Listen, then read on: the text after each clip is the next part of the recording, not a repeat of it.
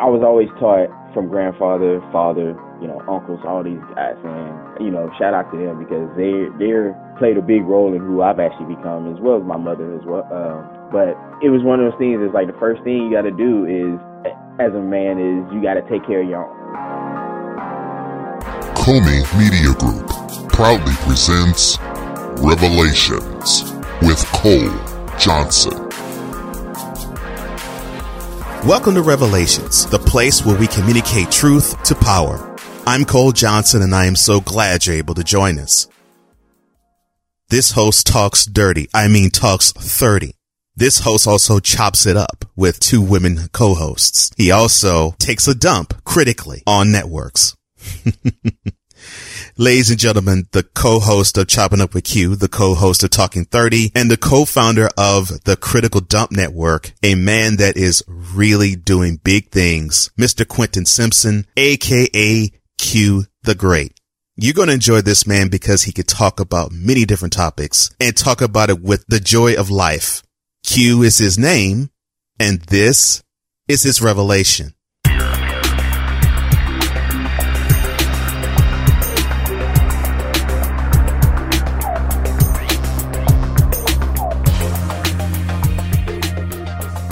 What's going on, man? Thank you for having me. I appreciate it. Oh, no problem. No problem. No problem. All right. Now I, I, I've listened to all these shows that I just m- mentioned and I'll get to them later, but I want to find out a little more about you. So I mentioned that you're, you're, you're living in Dallas now, but I don't think you grew up there or you spent some time away from there. So where did you grow up? Oh man, so I came in from a little known spot which uh which would be considered football capital of the world. That's right. Uh Beaumont, Texas. And mm-hmm. I know a lot of people who don't even live in Texas like, what is a Beaumont? but uh, yeah, man, the Golden Triangle area, like about an hour outside of Houston. And uh, you know, I enjoy that whole little list you read. I almost make it seem like I'm kind of distinguished a little bit. You know, next I need to add a book, um, movie director, or you know, something on that list to make it seem like I just got it popping like that. All right, Beaumont. Well, I grew up in Houston. I, for one, definitely know where Beaumont is because I would drive at least twice, maybe three times a year between Houston and New Orleans. And of course, driving from, from Houston, an hour, an hour east was Beaumont. And we would always stop there. My family and I would always stop there and eat, uh, either Denny's or I think it was Shoney's later on. So yes, yeah, yeah they did. We did have Shoney's.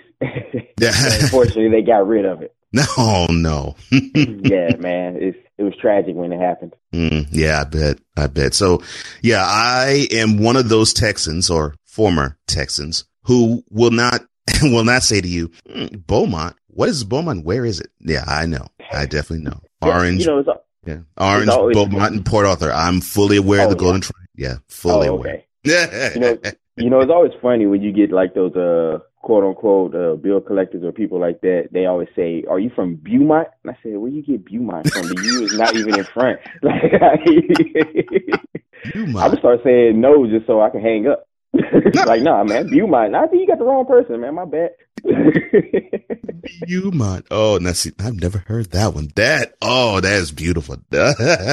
Beaumont.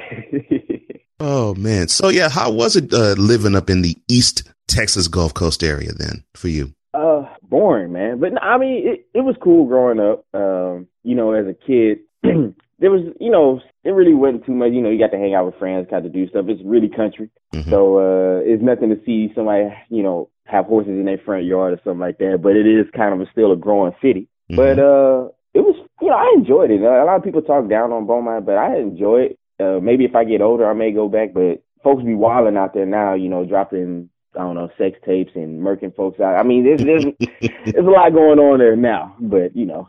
Oh my gosh. Uh, yeah. See, it's been a while since I've been to Beaumont, so I I have to brief myself up myself on all things there. So wow. Okay. Oh, nothing Spindletop, Lamar University. That's about it.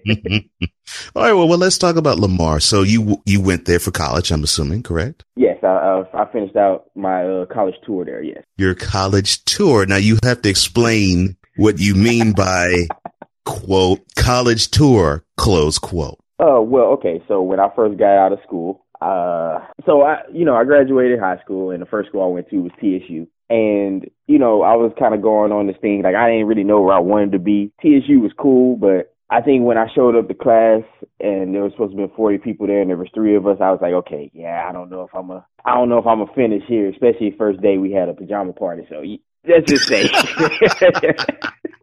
which I appreciated, but I just kind of knew, okay, yeah, I don't know if I'm gonna be able to finish here. It'd have been dope if I would have, but you know, but that's also the time when I was just trying to play ball and I kind of talked to the coaches there and they kind of had this little I guess standoffish type of you know kind of dismissal thing going and I was like, "Dog, y'all won one game this year. You better take whoever you can." But no. so I did but so then I wound up going to Blinn uh in Brenham, oh, Texas, Texas, which is in the, yeah, that's like smack dab in the middle of nowhere. Yeah. Um, then after that I went to UH, which I wanted to stay, but then, you know, had my daughter, so then I moved back to uh, Beaumont and finished at Lamar. wow. Okay. So, wow. So you went to Houston because TSU is in Houston, Texas Southern University. Am I correct? Yes. Okay. That's what I thought. The reason why I say that is because there's a TSU in Nashville, which is Tennessee State, another HBCU. So, oh, okay. so to eliminate confusion for, for some folks, folks out there. Yeah. So went to Houston, said hello to U of H because I know it's very near there. yeah, it's basically it's right across the street.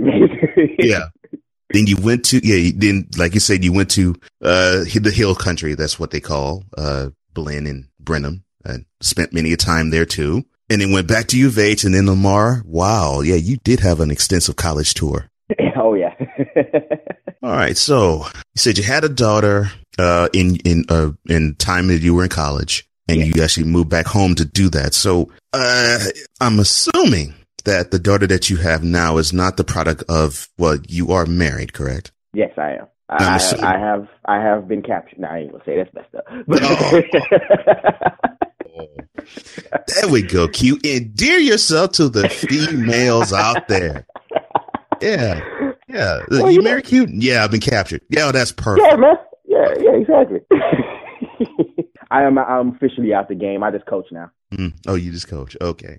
All right. Note to self: women are hunters in the dating game. Okay. it's true. Hey, look, I, I, look, I, I tell everybody this: women truly run all aspects of dating and relationships. It's truth. I don't know why people don't know this or get this. I said that's how the animal kingdom works. Who works the hardest to impress the other? Mm-hmm. The males. You yep. have to show your worthiness to be able to be with her. Look, here, here, here and you, you hit a good nugget on that. Here's the real truth on this. If you want to talk with other guys about the worth of the worth of the man, if if if he's still 50, 55, 60 and he had no woman in his life but he just was running through him and plowing through him, mm-hmm. the perception of him is totally different than if he were married and had children in the same ages. It, it's just, it, it, I mean, the perception amongst men are that way. So I can imagine with women how it would be where if, you know, if the if the value of the man is is just diminished if he is single versus his value same guy but married and a family guy. Just the whole opinion of the guy is totally different totally different. So yeah the value of a woman on on a man's life? Yeah no question no question. And no question yeah i'll admit beyonce wrote a good song and it probably is true. Women do run the world they do. because they, they do. They they run the world because like you said, what do we what do we have to do? Probably at, by probably by the time that this interview is over, I'm gonna have to do something for my wife. You know, so I mean, but it but it's out of love. I understand yeah. that, and and and and that's good. In fact, I wouldn't want it any other way. You know, because uh, I mean, it, it's it's just a beautiful thing. It just is a beautiful thing. I I just told uh, Cause I, I who was I don't even remember who I talked. I think I talked to my co-host VJ about this all the time, and I was like, I say that's why guys work so. Some guys work so hard. I say that's why they trying to build empires and businesses and things like that. Cause it'll make my woman love me a little bit more, or, or I can get the one I want. You know, it's that's mm-hmm. how it goes. Yeah, yeah. I mean, it just I don't care what it is. It, it could be you want you want to be you, you want to be popping on on the music scene all for well all for some all for women, but but it's all Yeah. for, but it's all to woo a woman to you. Uh, Yeah. the businesses that both you and I have started, it's all to woo a woman, or at least all to actually build on the life that we are having with our women. Uh, Exactly. you know, and and it's kind of like you even think about this, even in the dating scene, there was a thing saying, uh, women do, do things for other women, and men do things for women. I mean, that's that's how it goes. Oh yeah, oh, I've I've said this too, uh, and I think I, I borrowed it a little bit from from from the wifey. But you know, and when it comes to dress, men dress for women, women dress for other women. I mean, it's just it's just how it is. I mean, because we as men, we don't care about what a woman looks like unless unless they're wearing wearing dental floss out in public. But beyond that, we really don't care. Just as long as they look good. Now, now, if you walk in and she wearing dental floss in the room, you're like, oh, okay, let's do this. Oh no, if it, no, no, no.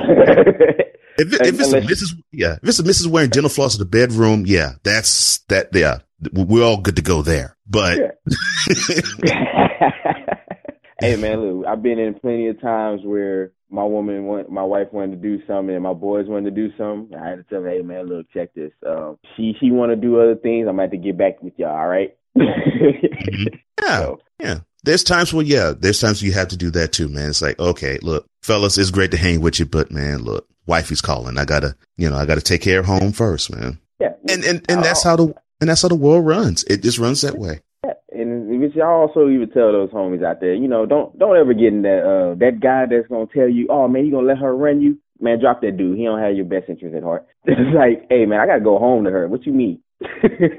hmm Yeah, and then yeah, you should then you probably see five years later. Uh, yeah, what happened to that dude that says, "Look, man, don't you know? Yeah, forget yeah, forget that woman. Yeah, how's he five years later? oh man, but Mhm. yeah, man. So yeah, I've been married for about ooh, since 2010, so seven years. Mm, well, congratulations, congratulations. Yeah, hey, Okay. appreciate it, man. She been she uh she been tolerating me this long, so hey, I'm I'm just glad that she's done that. That. oh Lord. Okay, so all right, so it's the daughter that you have with your wife now, or is it with uh someone else? No, no. So I have uh I have two daughters, one older, which was the one I referred to when uh while in school. Mhm. And I have a younger one, the baby girl, who is six now, which that's who's uh, out with breakfast with her right now as they just left me. But you know, it's all. Oh, oh, having mommy daughter time. Ain't nothing wrong with that. They got a bond too. Oh, yeah. So what lessons But, did uh, you Oh go ahead, I'm sorry. Oh no, I'm sorry. Good. I was gonna ask, what what lessons did you learn about being a single father?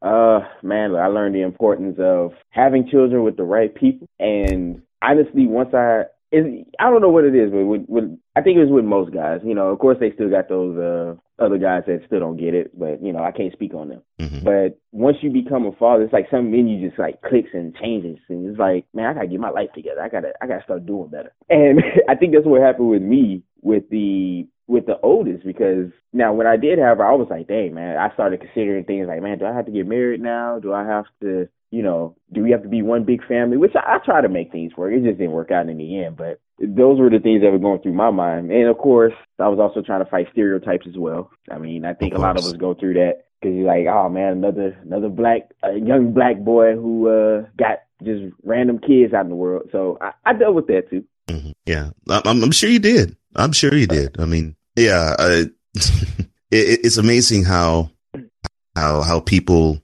now look at at at at, at men who do have children out of wedlock, and it automatically is deadbeat. It automatically is you're responsible. It automatically is so the mama's running the show, your baby mama's running the show, and you're not. It, it automatically is the case Yes. you know, so I'm I'm glad to hear that even and look, I'm not advocating sing, I'm not advocating having children out of wedlock, but if you're going to have that responsibility, you have to treat it as one from jump. And I'm glad that you had that switch that clicked and said, okay, well, I'm going to have to focus on my little girl now. Yeah, and I think it had a lot to do with uh, my. I guess it was just you know I was always taught from grandfather, father, you know, uncles, all these guys, and you know, shout out to them because they they're played a big role in who I've actually become, as well as my mother as well. Um, but it was one of those things. Is like the first thing you got to do is as a man is you got to take care of your own, mm-hmm. and that was instilled in me at early ages. Like no matter what, you always got to take care of your family, um, especially your children, because you brought them here. so and that was that was always instilled in me at early ages. So I was like, okay. Yeah, yeah. Uh, as they would say, where we where we grew up, yeah, that's some good raising. So, yeah, man, that old school down south, man. You know, it's yeah, yeah, can't beat it. Definitely can't beat it. All right, so you graduate from college. You have an you have your first daughter. Uh, how did the Metroplex come into play in your life? All right, so that was the point. You know, I was done with school, and then you know everybody, uh, of course, all my uh, incoming graduates. It, it it it be like this sometimes, but don't ever get discouraged. So that's when you start putting out like millions upon millions of uh, job applications, mm. just trying to see who wants you. and so I think at the time I was actually working at the railroad uh, down there, but which it was a you know it was a great gig, but it was also the fact that I was a family man. I I I pride being with my family more than at work. You know, I always want to get the money that I need in order to get what we want and desire or, you know, need. But I'm also one of those ones like if I make a bunch of money but I don't have the opportunities or the time to actually see the spoils of my work, I'm cool. So I started, you know, applying more jobs and then uh opportunity came up out here and that's that's really what happened. So I came out here, did the interview and then after that you know, I wound up getting a job, so we picked up and moved out here to good old Dallas area. Okay. All right. All right. So where in the uh so where in the Dallas area are you now?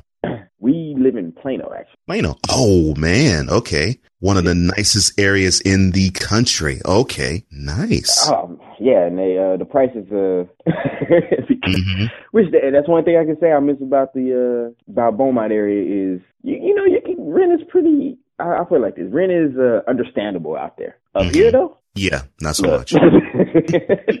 yeah, basically. Yeah, yeah, and I, and I explain I explained the difference between well Houston for sure because Houston's very blue collar too. In Dallas, I see Houston is is very blue collar. Dallas is very white collar, and yeah. and the and you would think that you were in another state Many times, if you did not grow up in Texas, you would think, okay, Dallas is just a different state than Houston is. But the vibes, you know, it's it's it's so night and day. so night and day. I, I always tell people, I said, uh, in my opinion, Dallas is the New York of the South. Perfectly described.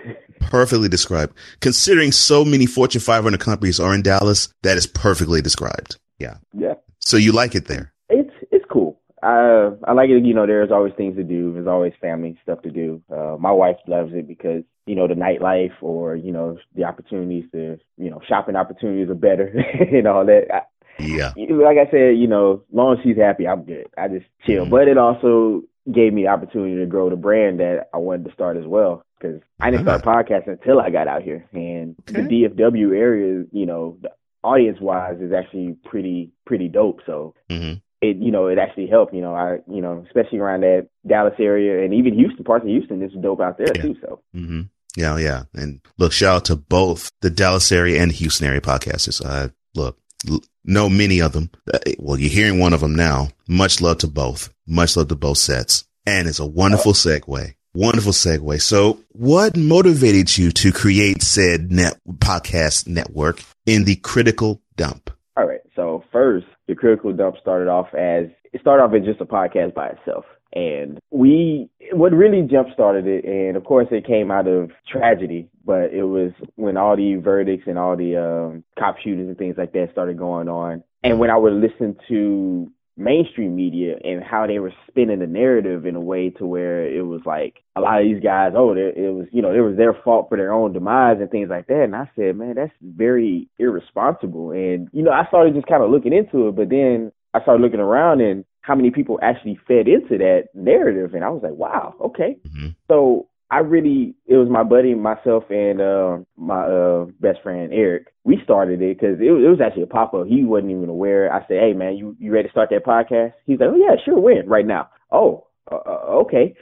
so we just just jumped right into it, and we just started having conversations about that, conversations about politics, and you know the what's going on in our social climate and things like that. And then from there, it was one of those things. It's like, okay, I wanted to talk about more things, but I also didn't want to confuse the audience who does listen to this podcast. I don't want to confuse them. And also, we start talking about other stuff outside of what we've been introduced as. So that's when I started up uh, chopping it up with Q. And then from there, I was like, well, we got two podcasts on one uh, thing. Let's just go ahead. Maybe we just make a network out of us because he also wanted to do something more heavy on, you know, political dialogue, maybe stuff that people didn't even notice. So he started Happy Politics. So we got those three as of right now. And mm. the rest, that's just basically how I got jump started. Okay. All right. Nice. Nice. And I, lo- I always loved that, that title of that podcast, Happy Politics, because normally those two words are oxymoronic when you talk to many people about politics. Uh, exactly. unless you, unless you're actually one of those representative senators or, or or, or, or lobbyists who actually live the life of one, happy would not be what you would consider po- uh, political talk or political scenarios. You just wouldn't think it, uh, think of it being happy. So I always loved that name. I thought that was really a good one that stood out for me. Yeah, and um, you know, I, I tell everybody, you know, check it out because he actually discussed a lot of stuff that's not really talked about in mainstream. So like local politics for people, or mm-hmm. uh, you know, local elections and stuff like that. You know, the right. stuff that we don't get to hear unless you're, you know, reading your local newspaper or going on to search for this type of information. So mm-hmm. I yeah. say, yeah, give him a spin. Mm-hmm. Yeah, definitely, definitely. All right, so I want to go back to uh, something you said that you said that uh, well, the critical dump the network started as a podcast, but it was, uh, it was, I guess, gaslighted or greenlighted by an incident. Was it a particular one that made you say, okay, it's time for me to hit record? Yes, it was actually the, uh, I think it was the, uh, Alton Sterling. Mm. Oh, wow. It started off there and then Philando Castile and all that stuff started coming out. So it was interesting on how people were saying that, and it, what really brought it up was that with the Sterling one, they try to bring up, oh yeah, well, seven years ago, back in 2009, he served for right. this particular crime. And I said, what does that have to do with now? But right. it's so funny because you know we as people, we you know let's be honest, a lot of us we feed into certain things, especially if it fits what we already think we know. So when you have an idea that these particular groups are inherently bad, and then you're like, oh well, yeah, back in you know, 2005 or back in 99, uh, Cole stole those free, uh, samples out of Kroger's. Mm-hmm. you know, and it's like, okay, what, what's that have to do with me now? But right. it's the same thing like when they did with Trayvon and when mm-hmm. they said, instead of talking about the situation, they started bringing up his Facebook, uh, photos. It's like, oh, you see him, he's posing, you know, shooting the middle finger. And I, I was thinking, I was like, I, I I did that as a kid. I wasn't a bad kid, I don't think. I stayed out of trouble, but yeah, I did stuff like that. Right. Well, who didn't? right. Yeah. Yeah. As a teenager, we normally try to test norms. That's what teenagers do. I mean, I mean, even Jesus himself said it in a different way. When I was a child, I spoke as a child, thought as a child, reasoned as a child because I was a child. Now, when I became a man, I put away all those childish things. Exactly. We're going to so, do immature things as children. Uh, so we've always yeah, that. We every you can think of something right now, and you know yourself, anyone who's listening, you can go back right now and think of a scenario or a situation where you're like, "Dang, that could have put me in prison. Damn, mm-hmm. I could have been in jail for that. I could have gotten serious trouble for doing X." Right. Yeah. Yeah. So, I, I, I, uh, yeah. I, so it's fine. No, go ahead. Go ahead. Go ahead. no, no, so, gonna that's when I started looking at things like I was like, man, okay, uh, we just got to do better with as far as the reporting and sticking to the facts of the situation versus trying to create, you know, destroy someone's image and they can't even defend themselves. But yeah, yeah, yeah. Uh, see, here, here's here's the thing. Here's the thing about that, and we're now we're now at the one year anniversary month of that event. Or I should say of those two events, really. And here it is 12 months later and we still are feeling the same way, still thinking the same thoughts, still understanding the same things and still having a conversation with ourselves or with our, our, our, our children. Okay. You do all these things with law enforcement, but you still have to understand that you may not come home, even if you comply to everything. And that is a real scary thing to say. Yeah. It's a real scary thing to say, you know, I mean, cause I mean, I had my, you know, I had my, my story and I'm so glad that I can tell it. When I was 15, I was walking home from, from high school and all of a sudden two undercovers pull a gun on me and I wasn't armed. I, you know, I, I, I, was fear, I was fearing for my life. And if I didn't see the badges on their, on their belts, I would have thought they was just two people just want to stick me up. Yeah, some stick up guys. Yeah. You know, but hey, I'm alive to tell it. So I'm happy to say that I was one of those that got away. But man, and I always think of this when every every time I hear these events, every time I hear a Philando Castile or Alton Sterling or Terrence Crutcher or even Trayvon Martin, yeah, and many others. Man, what if that were to be me? Or when I have my children, what will that? What would that?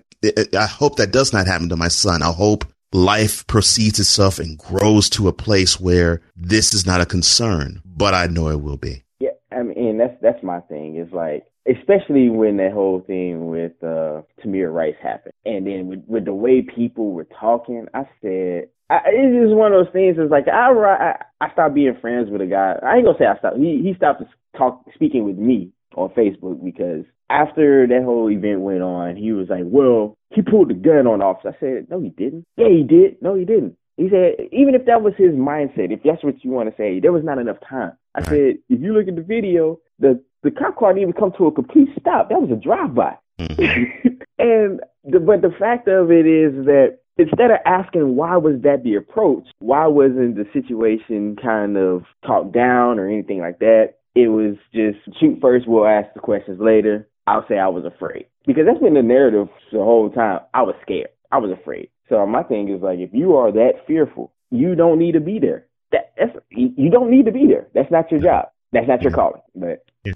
It's funny though. The uh, we hear we hear that police are supposed to protect and serve. So mm-hmm. normally the the the position of a servant is not to do harm. It's to you know protect, to make sure things are are running the way it's supposed to run. You're supposed to be the last place where harm should be generated from. Exactly. But like you said, if you're going to be, and it was well said, if you if you're going to be infused with fear, well, well why are you in a uniform? Why are you protecting and serving? And I'm saying this from a position of two of my best friends are in law enforcement. And I've had this conversation with both of them. And they'd say to me, I know that wouldn't be me because I know how I would handle myself in those situations.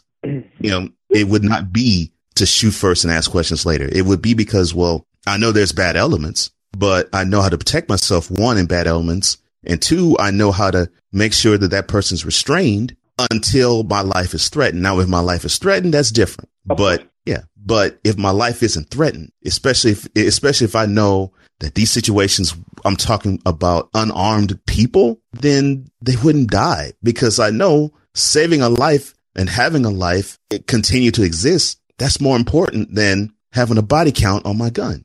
I mean, yeah, uh, yes, this is true. And, uh, you know, it's a sad thing. Um, you know, I I, I kind of go over in my mind, and I just I, I I guess I consider myself a I ain't gonna say a philosopher. I, I like to say I'm a philosopher, but I ain't there yet.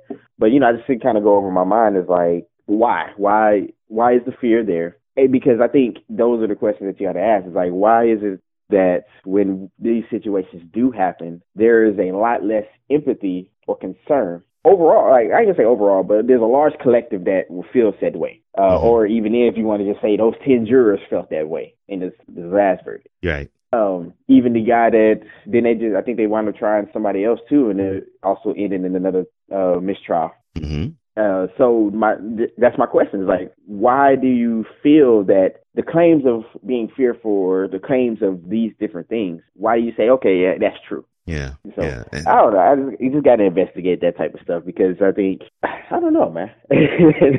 I'll go ahead and talk. I don't know.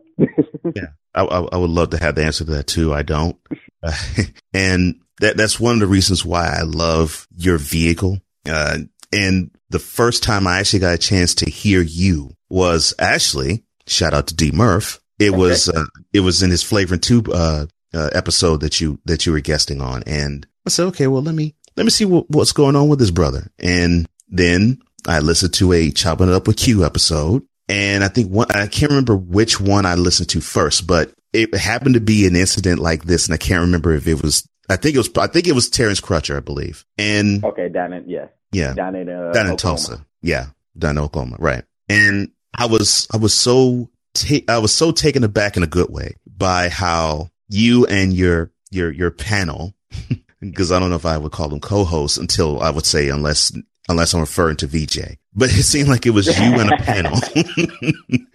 We're talking all these different issues. I mean, issues, you know, issues such as police brutality, issues such as Black Lives Matter, issues such as shade uh, moisture, issues such as men and women and the dialogue between them. And I found the fact that you had this open platform with this variety of guests and the variety of topics to all mesh interesting. So explain how you, I'll, I'll, get to VJ in a minute, but how, explain how you molded chopping up with Q and how it was supposed to go. Oh, well, actually, it's supposed to be in a relationship podcast.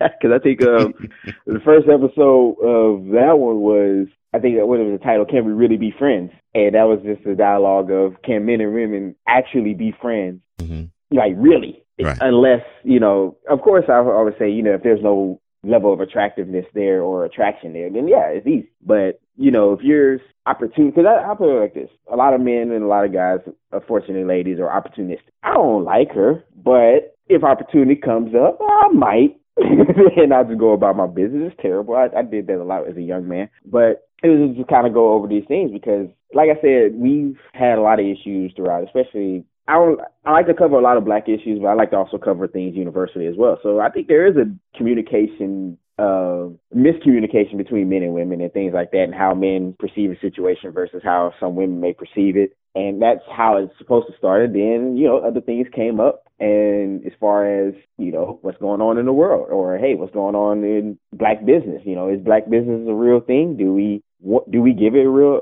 real chance to thrive, you know, that type of like the Shea Moisture episode. Mm-hmm. I think I brought up the question. It was like I think a lot of these businesses feel this the same thing on how we may feel on a lower level. And hey, you know, if I'm now having people outside of my group pay attention to me, I really made it. Yeah. And, you know, and you know, it's not a knock on anybody. I get it, but and I try to say that I said, but and I also even asked the question. I said, are we less forgiving for black businesses versus anybody else? So like Shea Moisture did what they did. I understand why they did it. Mm-hmm. Maybe the way they went about it probably could have been different. But you've seen so many people saying, I'm done with them. And I was yeah. like, well, why is that? Why are you so quick to, to say, okay, th- screw them, I'm out. But we go back to Walmart every time as much as we hate the place. oh, man. Oh yeah. Yeah. And it's unfortunate that we actually got a chance to see what happened with Shea Moisture because it, here it is 2017 and we still have to wrestle with the understanding of if it's white, it's right. But if it's black, you got to step back. And you would think that that philosophy would be long gone and buried. But seeing that it, it makes you understand it's not, it's not. And, and, and they could have still, if they wanted to have a broader market, they didn't have to completely completely dump on your your base customer. Exactly. And I think that's where a lot of people really had the issue because I'm like, I'm not saying don't don't brand to whites as well. No, hey, look, get your bread, but yeah. don't disin. I guess don't um, alienate the people your base. Yeah. So it's like, yeah, do that. it's kind of like if you, uh, yeah, if you got a sports podcast, but you know, I want to talk other things, but you know, if I know my base is sports, I'm not going to just abandon sports. I'm gonna do a little bit of both, or right. I'm gonna introduce a different product as well. Mm-hmm. Exactly, which is what I'm doing. So exactly, there you go. See,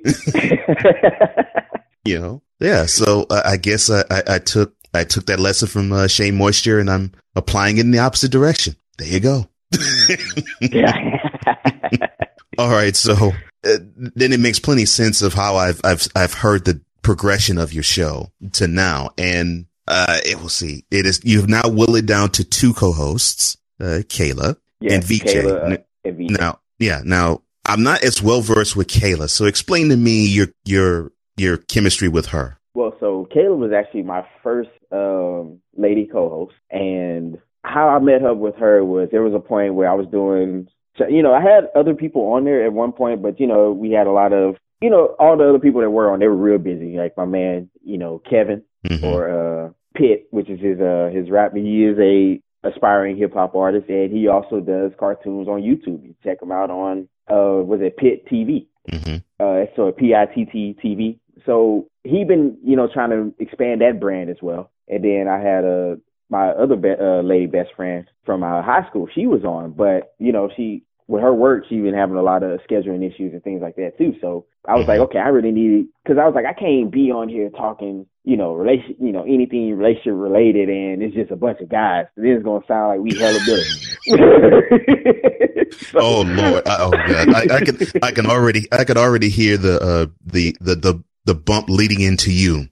If if that were the case of all guys, well, welcome to chopping it up with you, where it's all about what men think about relationships. Exactly. Here's See, your host, Q. I could, and I, I could, to, and I could totally hear the the '70s pimp music in the background, or if you were, or, or if you remember Crazy Sexy Cool, the uh the track that played when uh whenever uh, each each of the uh whenever T uh T-Boz, Chili, and Left Eye were actually introducing their characters. so Yeah, yeah. If you did that, I could totally picture that. But I'm sorry. oh man. In which I would get destroyed all day, every day on Twitter and in the comment section. Oh, you just mad because see, I, I didn't want to deal with that. So Oh, I was like, okay, I need another, uh, I need another, a woman on here uh who can also give dialogue from the other side because I wanted to be open. I want everybody to be able to express both sides of you know of the equation. hmm So I actually met Kayla through Twitter, and it was actually through uh, Good Morning Beautiful podcast. Uh, Bree, I think I sent out a tweet, and they actually shared the tweet, and Kayla got it, and we started communicating, and I was like, hey, let's give it a try. And you know, she she stuck in, and then VJ, same thing. I met on Twitter, just uh, mostly through trolling. but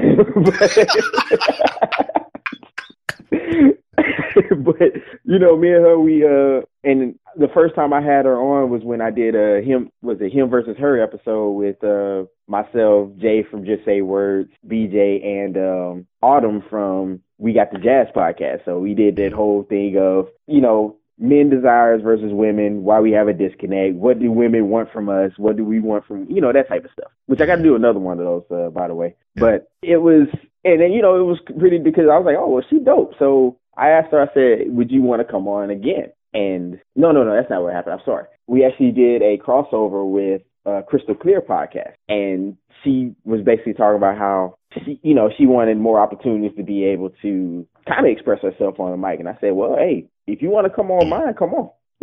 and that's how that got started. Now it's like a sister of mine. Yeah, yeah, and wonderful segue because uh, I didn't, I didn't because I I heard some of those episodes before. I think it was when uh, when you were on uh Why Not Sports with D Murphy and Big Roy. When when I when I heard you two then. I said, "Oh my gosh! If they were to ever, if if they were to ever want to take this even further, if this is the direction they wanted to go, I was actually seeing how you and VJ would be very similar in this space to how Michael Michael Smith and Jemele Hill are with his and her slash Sports Center Six. The Okay. the the chemistry is just there. I'm like, oh wow. I mean, it it almost as if it almost as if it was you all have known each other longer than just a few months or longer than just you know just the chemistry is just is there. And I was going to ask how did that happen, but you explained you explained it to me. The chemistry that I hear on on the air was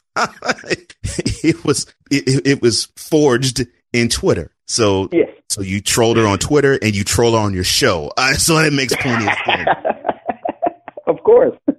That makes Oh plenty yeah. All right. So how is it to how how how was it to when you actually honed in on what you wanted with your show and with VJ? How is it to now uh connect with her because the chemistry that you have with her is amazing. Oh, I appreciate it. Well, me and her, we talk basically like every day almost. It seems like. Um, so yeah, we'll either message each other on Twitter a lot, uh, sharing stories back, you know, jokes and especially they had that one gift I shared with and it was hilarious. I don't know if you got to see it. It was on Twitter. So they had like, it was a cop that broke in this room and it was like, he broke in the room with his gun up and then all of a sudden there was like 10 armed guys with like AKs and masks on Oh no. and the cop kind of looked and he bends down to pick the door back up and put it back in place and leave. And I said, "It's hilarious. so, so we do stuff like that back and forth. We'll uh, get on the phone with each other back and forth. It's like I, I only got to actually meet her in person once because you know she stays in a about two and a half hours away from me. Yeah. So it, it I don't know. It was just one of those things. It's just it kind of just happened organically, and you know, she's I appreciate her because she actually helped make the show really what it is.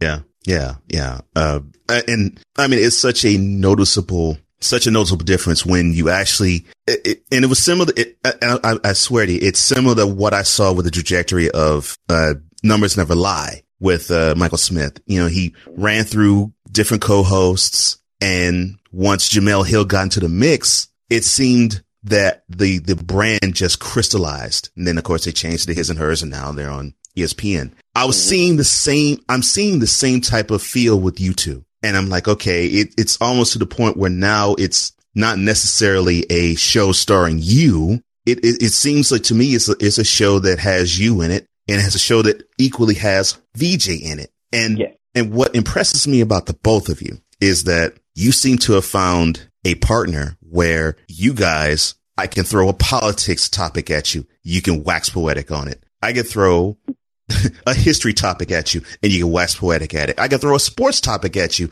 and you can wax poetic on it. And, and, and both of you would not be lost in the room. Both of you wouldn't look at me and say, what the heck is he asking me this for? I have no idea about this. but you two don't have that, that, you two don't have that. You two have the ability of, okay, throw a topic at me and we're going to tell you what we think because we have an understanding of what you're throwing at us. Uh, it's brilliant. Yeah. It's absolutely brilliant actually funny because you know she's a, she's an ex athlete. She you know she was mm-hmm. in cheerleading for ex you know all through high school. She was in volleyball, basketball, all that stuff. So a lot of the even in like a lot of the thoughts and stuff like that, me and her, we kind of have some of the same opinions on certain things, same thoughts, and of course we always challenge each other too because um, mm-hmm. I'll intentionally, like I said, when I get in my trolling, I'll intentionally be contrary just because why not mm-hmm. and she'll do the same and it, you know mm-hmm. it works though and yeah. Yeah, it does. It does work. Uh, and I love how she takes it because normally if you were to throw this at, at some other women, they would look at you and say, okay, he's mean spirited. Forget you. I'm gone. Mm-hmm. But she, she takes it and throws it right back at you. And I love that. I, lo- I love how sometimes she takes it back and takes it and throws it back at you. And other times she just, it's like, okay, there, this is my time to actually be the comic foil. Okay. yeah. and rolls with it.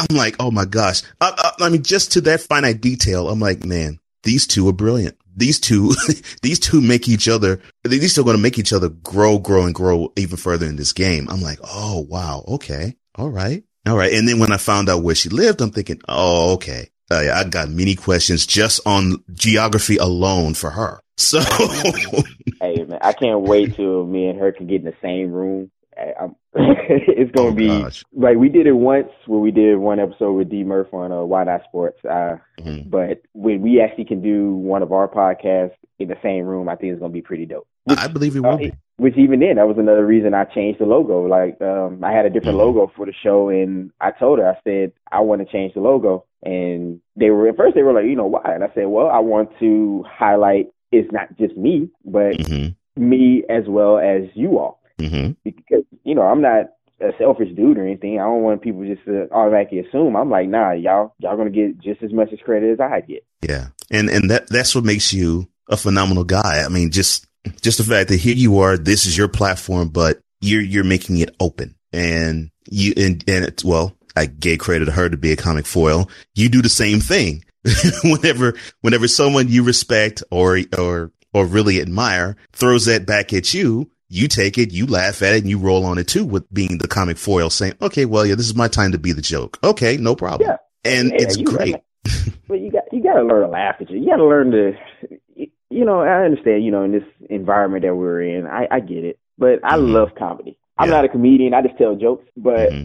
I look at it like, in my opinion, a comedy, yeah, I'm gonna be the butt of the joke sometimes. It's cool. I mean, we, I don't uh, know, uh, how, how old are you if I don't, if you don't mind me asking? No, I don't mind. 44. Okay, 44. So you you kind of still kind of understand the uh the era of like the dozens or you know throwing jokes at each other left and right. It's not you know it's not personal, but you your mama jokes and things like that. Yeah, we throw that out there, and you know people used to laugh it off. Now now you got to do a cease and desist, or you know you got to do a public apology, and it's like oh yeah, oh yeah. It, you remember the you remember the the the comment that you would hear from the old folks uh, look, you've been shot for less. Uh, people have been shot for less. Mm-hmm. Yeah. N- yeah, now that's now that's starting to be the less because you're right. it yeah, what it does is it was like okay, well, yeah, uh, all right, yeah, mm, okay, and you just shrug it off and go forward. Yeah, now, yeah, if the jokes get real bad, uh, I, lead's gonna fly. Yeah.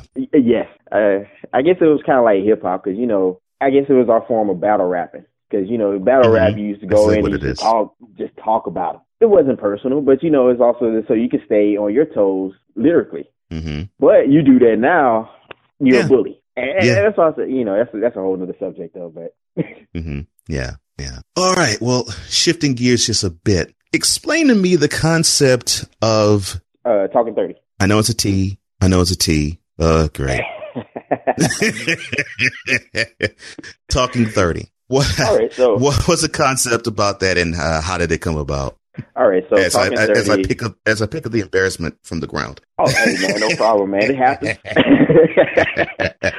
no, so uh, so like talking thirty, it is. I, I I tell people it's similar to a show you would have gotten on. Uh, I guess you could say uh, Sirius XM, Foxxhole, that type of stuff. You know, it, I I kind of it, it's similar to maybe Speedy's Comedy Corner or the Jamie Foxx show that was on Foxxhole, but. Mm we talk a lot of different things there as well. You know, we talk basically life as we know it up, you know, to 30. I just recently turned 30 and my other um my other co-hosts and all that, they're in their 30s. Um so we kind of talk about life up until that point. So it's like, man, you know, we've learned a lot up until 30 from what we were able to learn. And we're just kind of really just discussing that. So like even the last episode, we talked about things like loyalty. Is loyalty a real thing or is it just a sounds good? And mm. I think I put it out there. It's like you know, people are really a lot of people are only loyal because you're doing what you what they what you you're doing what they want you to do. Now, if you want to see how loyal they are, stop doing that and see what happens. Mm. Wow. It's like you know, I used to make the joke. Yeah, I'm faithful to my wife, but she cut me off. I don't know what's gonna happen. But you know.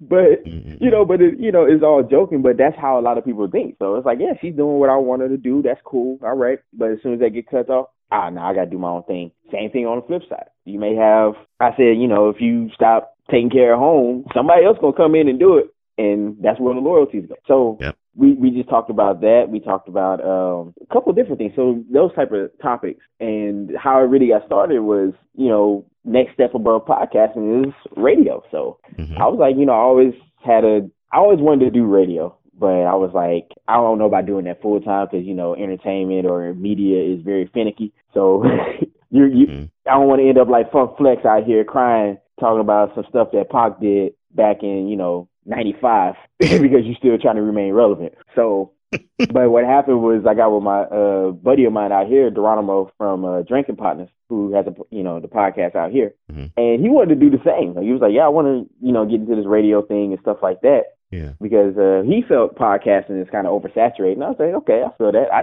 I just enjoy it. But so we and him we got together, kind of worked on a concept. We were like, okay, we're gonna need a same thing. We're gonna need a woman on this too. We can't just be us two going back to back. so we're gonna need um some female presence there. Mm-hmm. So that's when he got with his uh his cousin, um, Picture Perfect Ashley Nicole, and she came on. And then from there we started like practicing at the house. And then when May hit, we jumped into it. Mm. Wow. So yeah, uh, and I've heard a little bit of it. Yeah, talking thirty. Ugh, my brain. Uh, yeah, I heard a little bit of it, and it did. It did harken back to things I've heard from the Foxxhole. I'm thinking, oh, okay, similar vibe, but what with the focus more on, like you said, sort of the the the Stevie Wonder, I wish ish type of vibe. It's like, hmm, uh, yeah, yeah, it, you know, this stuff was good when I was this age, or this stuff was this stuff when I was doing it then was great. Now that I have the experience of living, I don't think it's so great now. Yeah, it's really interesting. It's it, it's an interesting show. And when I first saw it, I said, okay, I want to see where this goes because I'm interested to, to, to see if it's one of those, one of those get off my lawn type of shows. or, or if it's a, you know, it, it was, it, you know, it was great. Look, our, our time in the sun is still not over. we, we still yeah. shine it out here, but it's great. And we're going to show you why it's great. How what we learned then is making us better now. And that's the vibe I'm feeling. And, and that's where we're going on because, uh, I know we had discussions like what, what would be our our uh, demographic on that. I said, Dog, we're gonna get a, a lot of younger people because, especially because he has a segment on there called uh, "Now That I'm Older." I said that's mm-hmm. for people who are younger than us. Ooh, yes. and yes, you know, we different things like I learned not to take things too serious, or I learned mm-hmm. not to do this and that type of stuff. And that's mm-hmm. just because we're talking about from experience up until right. that point. Mm-hmm. So that's for people who are coming up, who are there now, and if they hear that, they're like, okay, I, I see where they're coming from. I get it. Because like you said, when we're, when we're, uh, when we're young, we do all kind of stuff, do stuff, say stuff, you know, because it's, it's, it's satisfying short term, but you know, at the time we just don't know better. Right. Or we just don't care, whichever one. yeah. mm-hmm. Or a combination of both. Yeah, yeah. exactly. Mm-hmm. Yeah. And so uh, when I, when I saw that at first, I was thinking, okay, I want to see where this vehicle goes. And that's, that's, a, that's where I'm seeing it heading. And I'm loving it. I'm thinking, man, this is a great vehicle because it's going to do two things at the same time. One, it's going to make you all authority figures on a certain subject matter. And two, it's going to help the community because it is going to actually speak to younger people and say, okay, well, I guess what I'm going through now isn't so bad. If here these guys, three people who are in their thirties who lived it and they seem to be doing better, well, then I can, I can maneuver. So that gives me hope. That that's a great thing. That's a great vehicle. Yeah, I appreciate it, man. Well, hey, pass it on. Uh, we're on Mondays, uh, eight to ten Central Standard Time. there you go. There you go. Yeah. We'll, we'll try to get more. We'll try to get more YouTube videos out there as well. But you know, oh, yeah, uh, scheduling conflicts. yeah, as I understand. That's Monday nine in New York, Monday six in L.A. There you go. There you All go. right. Man, I look, I could talk to you. Well, I'm so glad I can talk to someone about so many different topics and, and just keep the, and keep it all going, man. It, it was a thrill talking with you and I could talk with you further, but I'm going to have to wrap this up, man. And it pains okay. me to wrap it up. But before I do go, before I do go, I have to ask these questions. In your life, what has been your biggest regret or biggest lesson learned? Uh, don't mess with crazy women. Ooh. no, no, but um, I think one of the biggest things is understanding. I guess understanding when someone really, really has your back, because you know you got so many people who would come in your life and they will tell you they have your best interest at heart, but their actions always says different. So pay more attention to what people do versus what they say. That's that's one thing. Hmm. Um, and I think that's what really helped me be who I am because I mean I say we all been through bad relationships and we all were told one thing or another within those, but then you go back you like, yeah, it could have been true because you said this but did this. So mm-hmm. that will have to be one thing. Um, never give up on anything that's achievable. Um, yeah, I mean, because you know, there's a difference between your, you know, having dreams is great, yeah, but you also mm-hmm. got to make sure your dream is realmed in reality, because you know, wow, you know, that's that's the only thing I would say. And that's a hard thing to deal with, but you know, we all have to come to that realization. So if it's achievable, work for it. Mm-hmm. Nice, nice, yeah, that's that's something I got to write for myself. That's a good one. That is a good one. All right, what is your biggest accomplishment you've ever had? I would say uh being a father. That's actually one like I say that's also helped shape me who I am because it's the idea that someone looks up to you regardless of, you know, all your faults, all the shortcomings and things like that. I think that's very it's humbling because you're like, dang man, I'm like I'm like my daughter's biggest well, she's like my biggest fan and I'm like, why? you know, but hmm. knowing that and understanding that and I'm like, you know, it's great, you know, the fact that somebody just looks up to you just because you haven't done anything to impress them. You, they're not looking for you to do too much, but they just really want to be under you genuinely. Right. So. Yeah. Yeah. There's there's very few things I've heard. I'm not a father yet, but there's very few things I've heard that that top that. Very few. I mean, I'm like maybe one or two, one or two fingers on a hand. That's how many things that I have heard that are probably more important than that, but nothing else compares from what I've heard. And I look forward to that day where I can say the same. It's uh, it, it's life. It is life changing. I'll say that. You know, it's yeah, yeah. And I, I hear that too. I hear that it alters your life for the good, most part, most for the most usually, part. Yeah. yeah like I said, unless you you deal with some of them uh crazy folks where you like, oh man, why did I have to do this? No, right. do this with you. I've been right. there. That's another reason I'm gonna have you back, so I can have all those tales that you have of okay, uh, this woman that I didn't, that I shouldn't have uh, dated, but I did anyway because my stupid mind just wanted to go there. Oh yeah, yeah I gotta have you for that. Oh yeah, you know, we all been we all been in that situation where it's like, man, I know I shouldn't have been with that person X, but she was bad though. Right. Yeah. like, oh man, the way she walks across the floor. okay. No, no, all right, no. all right. The elevator don't You know. raise to the top floor, but man, the junk in the trunk. Yeah, been there. Yes. Been there. Been there. oh, All right. All right, man. So this is the time where I will put forth to you if you have any parting shots or any words of wisdom, like you haven't passed any along already. But I allow you to have whatever is on your mind or heart right now, and you can get it off your chest. The floor is yours. Oh man, oh, that's pressure. But no, but yeah, I mean, one, I just want to say thank you for even having me on. I appreciate it. Uh, for all those people who do want to check out any of the shows or anything like that, go to Spreaker.com. Just look up the TCD Media Network. Every last show is there. I even put the Talking 30 show backlogged on there as well. But make sure to catch that on the After Party Radio on Mondays you know, eight to ten. But as far as like words of wisdom, I guess it would be things like sometimes, you know, don't take one, of course, like we said, you know, actions versus words.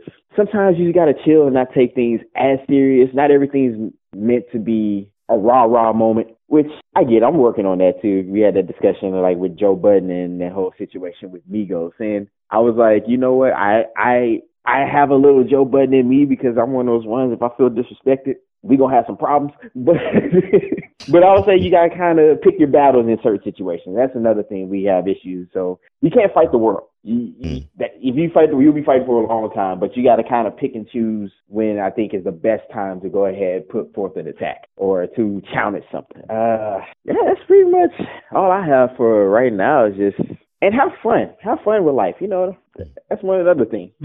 Mm, yeah, well, you can't go wrong with that. have fun with life. Yeah, and definitely, yeah, and definitely don't take all things so seriously. Yeah, yeah, that that makes sense. That makes plenty of sense. And woo, I'm to enjoy when this is when this is released. This is to be something special. Uh, ladies and gentlemen, the, the co-founder of the Critical Dump Network, the co-host of Chopping Up a Q, the co-host of Talking 30, and many more things coming to your iPod, Android phone, and computer near you. Q, Mr. Quentin Simpson. Q, thank you so much, man. It was so great to quote, chop it up, close quote with you. Oh, hey man, I appreciate it. Oh, one last podcast is uh to check out is the Pod Panel with uh myself, the John Effect podcast, Miss Jackie, and Andrew Westmoreland. I know I'm I'm almost everywhere. Just don't call me the Steve Harvey of podcast. I ain't I ain't slow like him. But well, yeah, as long as you don't get that. uh As long as you don't I'm get the saying- fake, as long as you get the fake hot top fade, you're good. oh man, I mean, we're not going there. That's a whole thing. There's a point where you just gotta let it go, man. Yeah, definitely. oh, Thanks, man. oh man, no problem. Appreciate it. You know, I listened to his background that he played football in college, that he started this network, that he can talk about business and sports and culture and politics and this well-roundedness that I remember my mother keep harping upon me when I was younger, but I couldn't grasp. I see that in him and actually I see that in one of his co-hosts too. And it adds a tapestry of richness that very few people really grasp and hold on to. It's that limitless power that we as human beings all should strive to be. And Q just has it all in him and all over him. The word says, train up a child in the way he should go. And when he is old, he will not depart from it. Well, apparently his parents taught him to embrace many different things in life because you never know when you need to have that information dispensed upon somebody. Plus you just never know who you'll help with what you know. Many thanks to Quentin or Q for his appearance on Revelations. I totally appreciate him and hopefully I will get a chance to talk to him again in the near future. For changing the world one conversation at a time, I'm Cole Johnson and this is Revelations.